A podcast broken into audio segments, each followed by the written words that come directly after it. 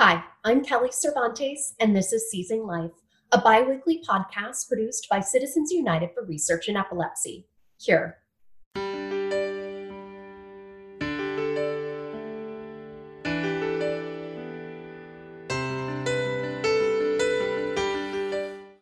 Today, I'm excited to welcome Jillian and Scott Copeland to another remote version of Seizing Life. Jillian founded the Diener School in 2007 the school is a nurturing yet challenging environment for students with learning differences. Jillian served as the head of the school from 2007 to 2013, the chair of the board of trustees for the following six years, and now serves on the board of trustees. Scott has been an active developer and builder of affordable housing for over 20 years. He is a principal with RST Development, a development management and construction firm that predominantly serves moderate to low income households. Is also a former Cure board member. Jillian and Scott are the parents of four sons Danny, Jack, Nicholas, and Ethan. Their third son, Nicholas, was diagnosed with epilepsy at eight months old. When Nicholas was a teenager, the Copelands began contemplating his life as an adult and investigating the options available for their son.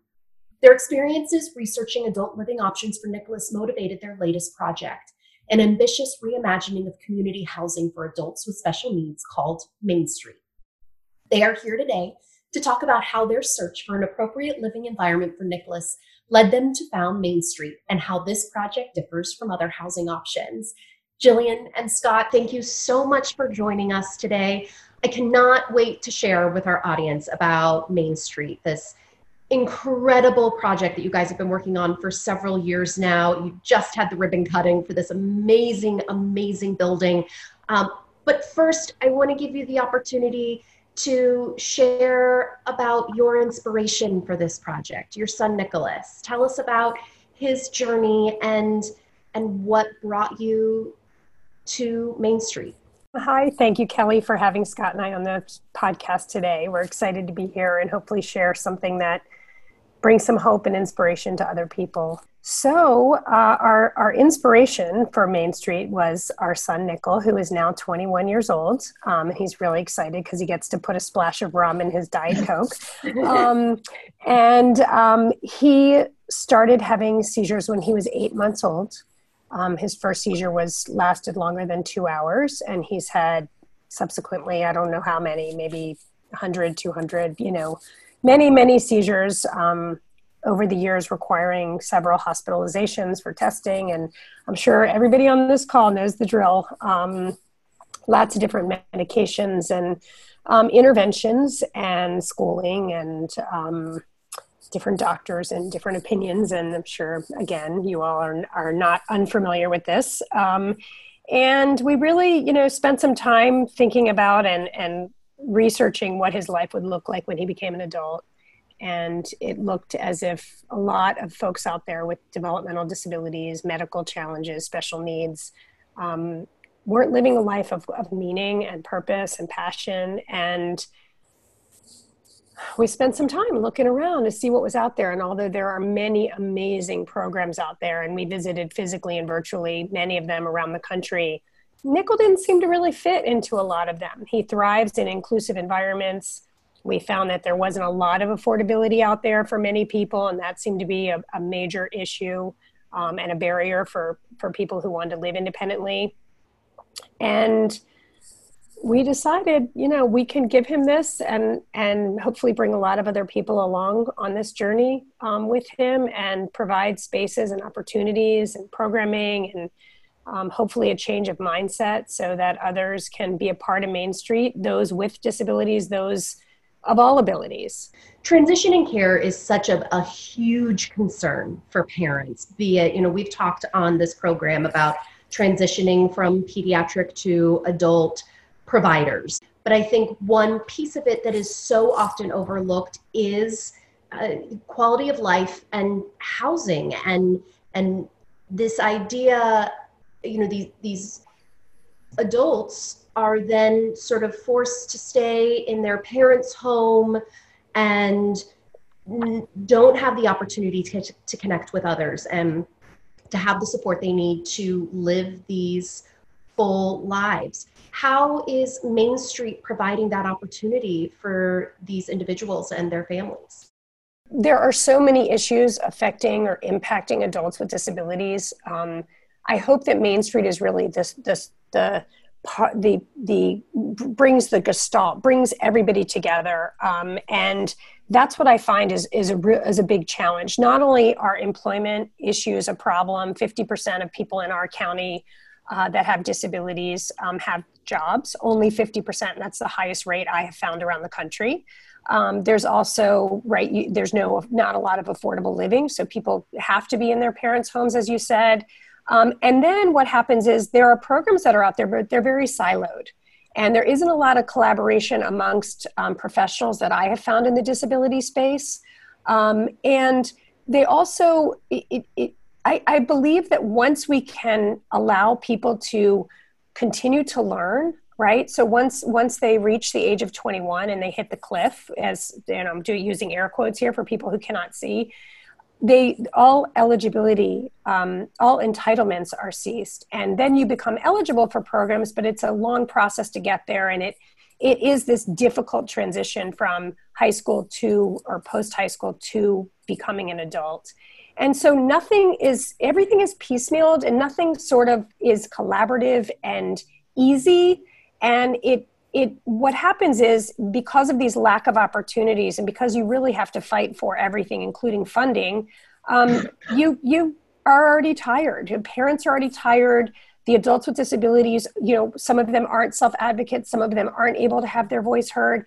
And so you know it's easier to play video games in your basement. And therefore you you create this cycle where you have a disconnect from community um, in our county, one in three people with disabilities, adults with disabilities, have said they had no community connection within the last year. And this was prior to COVID, where many of us aren't having community connections.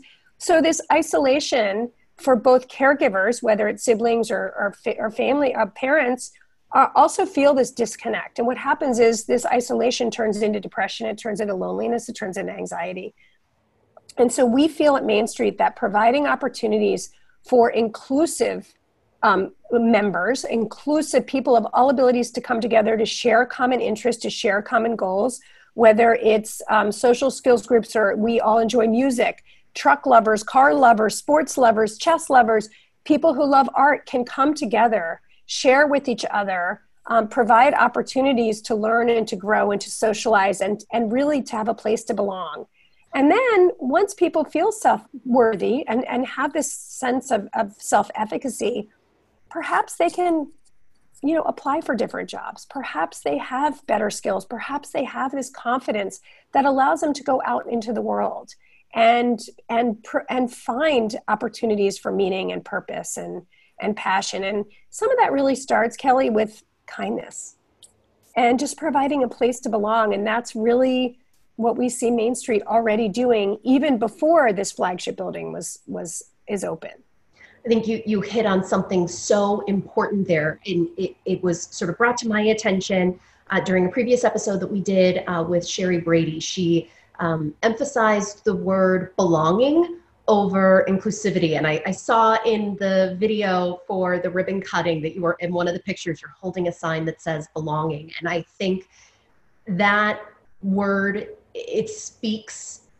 to me in in such a deep way because yes, we want to be inclusive, but this idea that this the disabled community should already be included. They belong in the world with all of the rest of us, and it's it is us, you know, neurotypical able-bodied folk that need to realize that we don't need to make space for them. They they belong here just as much as we do, and and I think that that is is such a beautiful part of this project.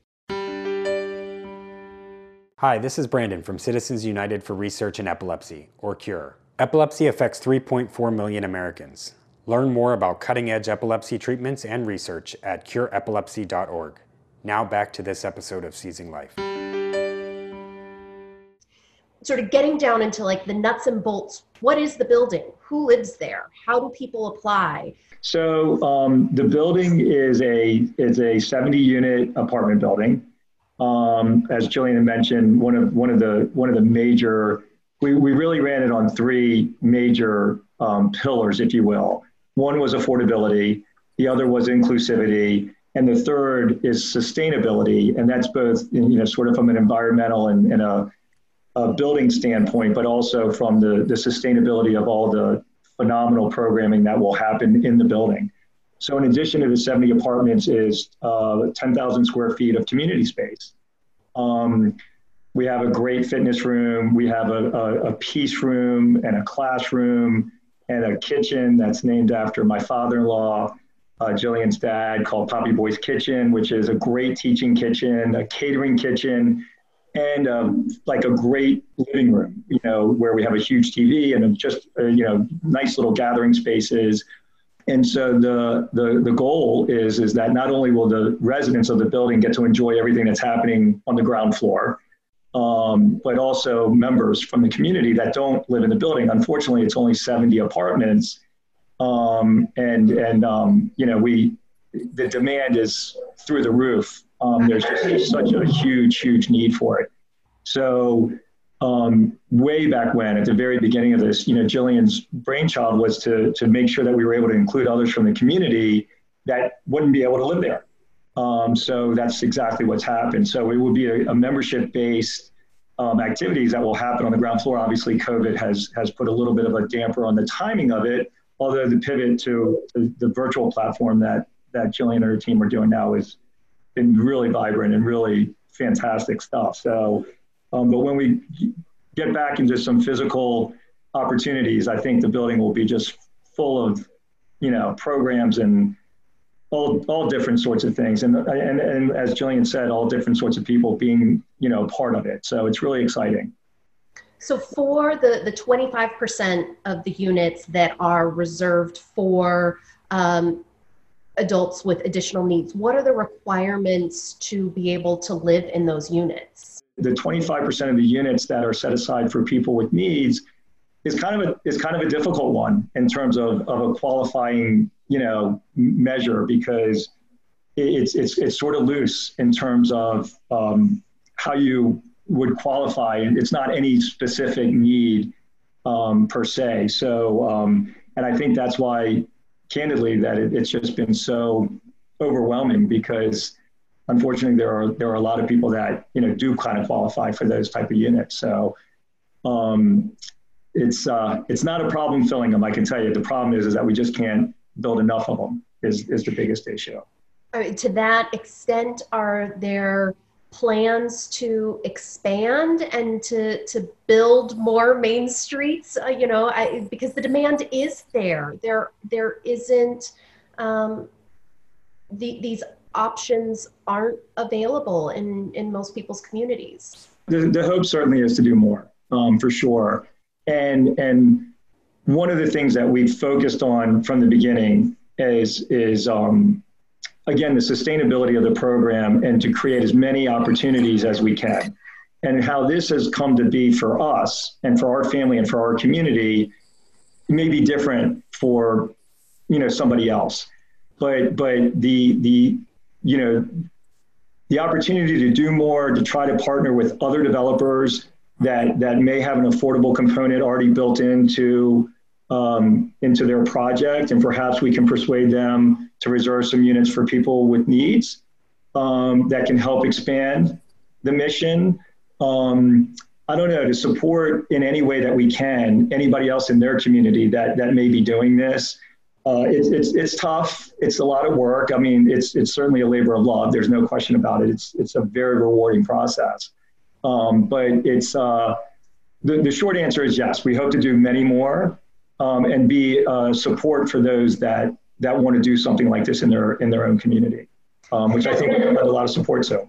Yeah. And I think that there are, you know, whether it's the, you know, the programs or, you know, logistically there is an opportunity here. You have sort of built a model that doesn't exist, and hopefully, you know, people can learn from that and even just know that something like this is possible. Something like this can exist, and you know they can they can use this to create their own similar space. The the real estate piece of it is daunting at first. You know, to build a building, and and it's what I I do. It's what our business is, but I, I, think the, the really the secret sauce is is the programming and the inclusivity and, and as you pointed out, the belonging.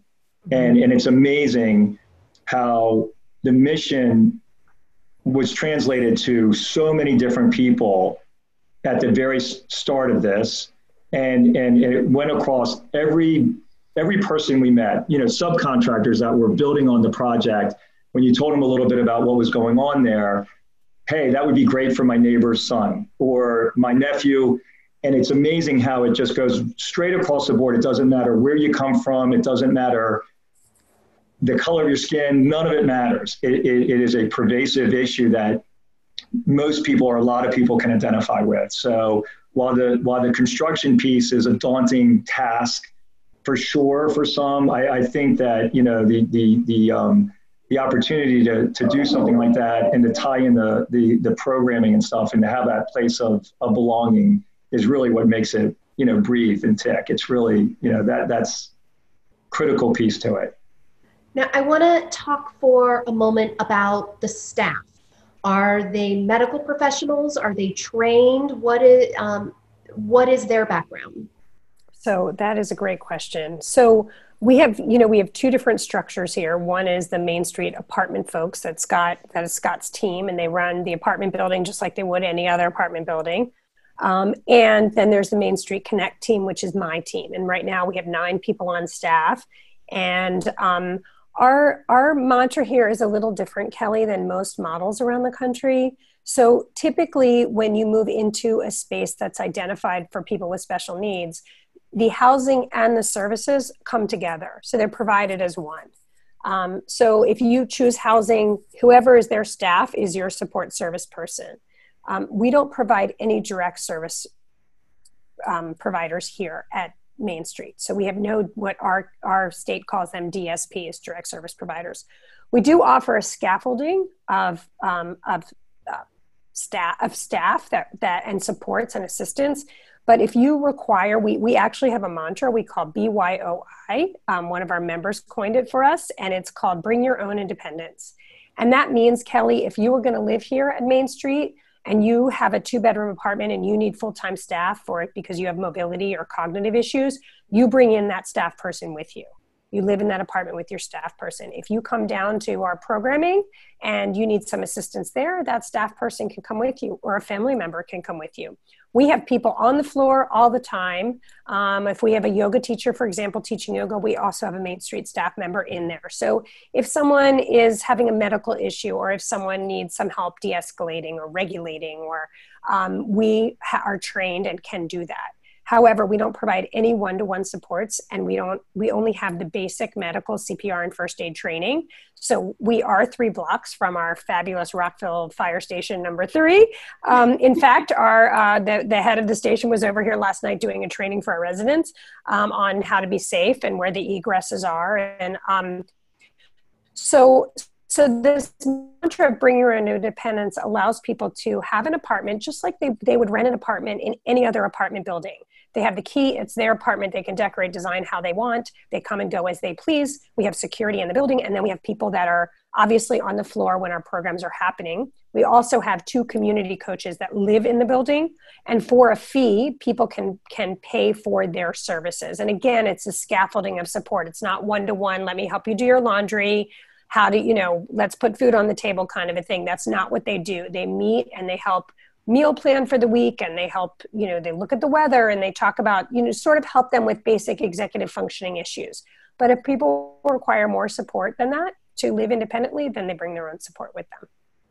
That it's it's opens it up i think and makes it um, more available for folks if, if it does and it also it teaches a level of responsibility that you are living in mom and dad's house and just sort of the status quo remains i just i can't even imagine the the sense of pride and independence that comes yes. from learning these skills that may come naturally to you or I, but take dedicated training that, you know, that executive function that you're talking about. But to be able to meal plan and to take care of yourself. And yep. those i mean that those are incredible skills that a lot of these individuals might not learn otherwise. They might not. and the the bottom line really is that mm-hmm. people have choice. So if they move to this apartment and they don't you know, they if they if we had service providers, maybe they didn't click with that service provider, but they didn't. Re- they don't really have a choice when you live in group homes, and, and which are amazing, by the way. I'm a huge proponent of all different kinds of models um, that are out there. We, there are some that are solely for people with autism. There are farms and villages and lots of different kinds of programs. And I believe we all share similar missions, but we have different models. And we need all these different models. So, you know, people with disabilities should have a choice, just like you and I do. We get to live where we want, how we want. And so, this is just another opportunity to provide choice and self determination for people who don't really have that opportunity outside of just these apartment units, you have all of this community space and you have incredible programs. Tell us about the programs. And then I also believe that some of these programs are available via Zoom to folks that aren't in the building. How can people access that? Yes, thank you for that important question. Um, so, when we started Main Street three years ago, we started with a, membership um, we asked people to join us. Uh, we, we, we framed it as an inclusive community who wants to be a part. And within seven days, we had 700 members who all wrote a check and sent by mail because our credit card processor wasn't up and running yet, um, which to us sh- showed the great need and support of what we were doing. And by the way, I will talk about our programs in a minute, but I'm gonna I'm gonna just mention this we knew we wanted to build a building. We knew we wanted an apartment building. We knew we wanted a community center, and we could have a larger membership that could impact more people. Um, and and so we knew we knew that was in the plan. However, the building of the community has been the most beautiful part of this. And I would say to anybody out there, build your community ask people to join you that's how you can really create the impact and then you can move into okay what do we want now um, so I would, I think we sort of did it in the reverse way in a sense, but um, we're so lucky to kind of fall into this membership that has been life changing for us too, and, and I think for many others. In terms of programming, when we started three years ago, we were doing biweekly programs. It could be anything from bowling to a CPR class to a nutrition class to um, to meeting for pizza or at a museum or a sporting event. And luckily, we're right outside of DC, Washington, DC. So we have lots of opportunities here. Um, and so we would, we would uh, plan biweekly programs for uh, based on our, our members' interests and preferences and needs. And that was super fun. And then all of a sudden, like the rest of you out there, the whole right our our world changed and we had to pr- uh, pivot and um, create a virtual opportunity. So we started having virtues, a virtues program, um, a space for belonging. We also had um, a game day with bingo and trivia, and we started providing this freemium um, virtual opportunities. And then we decided, okay, we want all our members to join again. So we created a summer virtual membership where we have eight to 12 programs per week. Um, actually, Tuesday night is uh, this is the last week of our summer virtual membership, and Tuesday we have our talent show. So we have 10 different people that will be providing amazing talent. I'm sure it will be a wonderful experience. But we've had everything from beer tastings, we have weekly yoga movement classes. Um, we also have had a travel and adventure series, a culture series, um, where we visit different museums, we tour different um, gardens. Um, we have different artists speak. We have an arts and crafts club, a chess club, a sports club, and those are all member led and executed. So we have lots of different kinds of opportunities for people to join us. We have a program on peace and resiliency during COVID that will probably continue to be peace and resiliency just every day because we can all use that. Um, and we're adding a bunch of new programs for our fall. So we're going to add Zumba. Um, we are also going to have a Black Lives Matter event um, and a couple other community opportunities for oh, everyone to join us. So if you want to be a member, um, our members get to be virtual, right? So you can be anywhere you are. We have people from all over the country that are joining us right now. We have 200 members.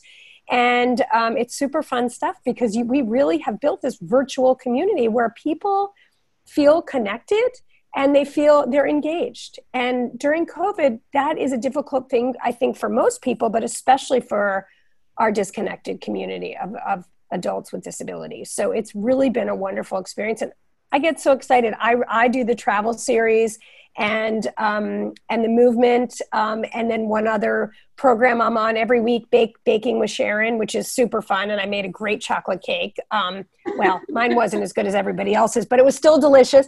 So lots of opportunities for people to join us virtually, and I'll tell you, if you join us, I promise you, you will enjoy and learn. What's the site? Where can people find uh, out? You can everything from soup to nuts is on our website, which is mainstreetconnect.org. Um, you can view our virtual ribbon cutting, which I think is pretty inspiring. You can also see our lineup of programs that we have. And then we will have our fall membership, which should be up in about two to three weeks, and will start in mid September. You two are amazing. You are a Thank powerhouse you. couple. This Thank project you. is so inspiring. I remember Scott sharing about it at a cure board meeting yep. at one point and just, you know, being so thrilled and maybe a little daunted what you were about to right right but i have to say it is just so exciting to see it come to fruition to know that you have residents living in the building and that you know this dream became a reality and and you are changing the lives of you know 70 units of people and and that's that's pretty remarkable. Thank you for all you both have done for the epilepsy and the special needs community, what you will continue to do. You are incredible advocates and allies, and, and we're just so grateful to both of you. Um, thank you. Thank you for chatting with us. Thank, thank you, you Kelly, and thank us. you for everything that you do. You, Absolutely. you do amazing stuff. Thank you so much. It really, you move the needle. It's good you stuff. You do, and we so appreciate it. We, we, we are there with all of the the listeners out there who's who have epilepsy whose children have epilepsy and we're with you and and cure is going to find a cure one day and um, and in the meantime you know we're all going to live our best lives and we're here to help you guys do that and we know you're there for us and um, kelly thank you so much Thank you, Jillian and Scott, for sharing your experiences and for your amazing efforts to improve the lives of those with special needs. CURE has supported epilepsy research for over 20 years, raising over $70 million to support more than 240 research projects in 15 countries. Still, at this time, researchers face unprecedented challenges requiring special protocols and equipment and unanticipated costs. For that reason, I am honored to share that CURE is launching the Epilepsy Research Continuity Fund to support scientists whose research is most vulnerable. This fund will make $350,000 available to researchers with active epilepsy studies to help them continue their work during the pandemic. Now, more than ever, these researchers need our support to continue moving forward towards the ultimate goal of a cure. We invite you to help support epilepsy researchers by visiting cureepilepsy.org forward slash donate. Your support and generosity are greatly appreciated. Thank you.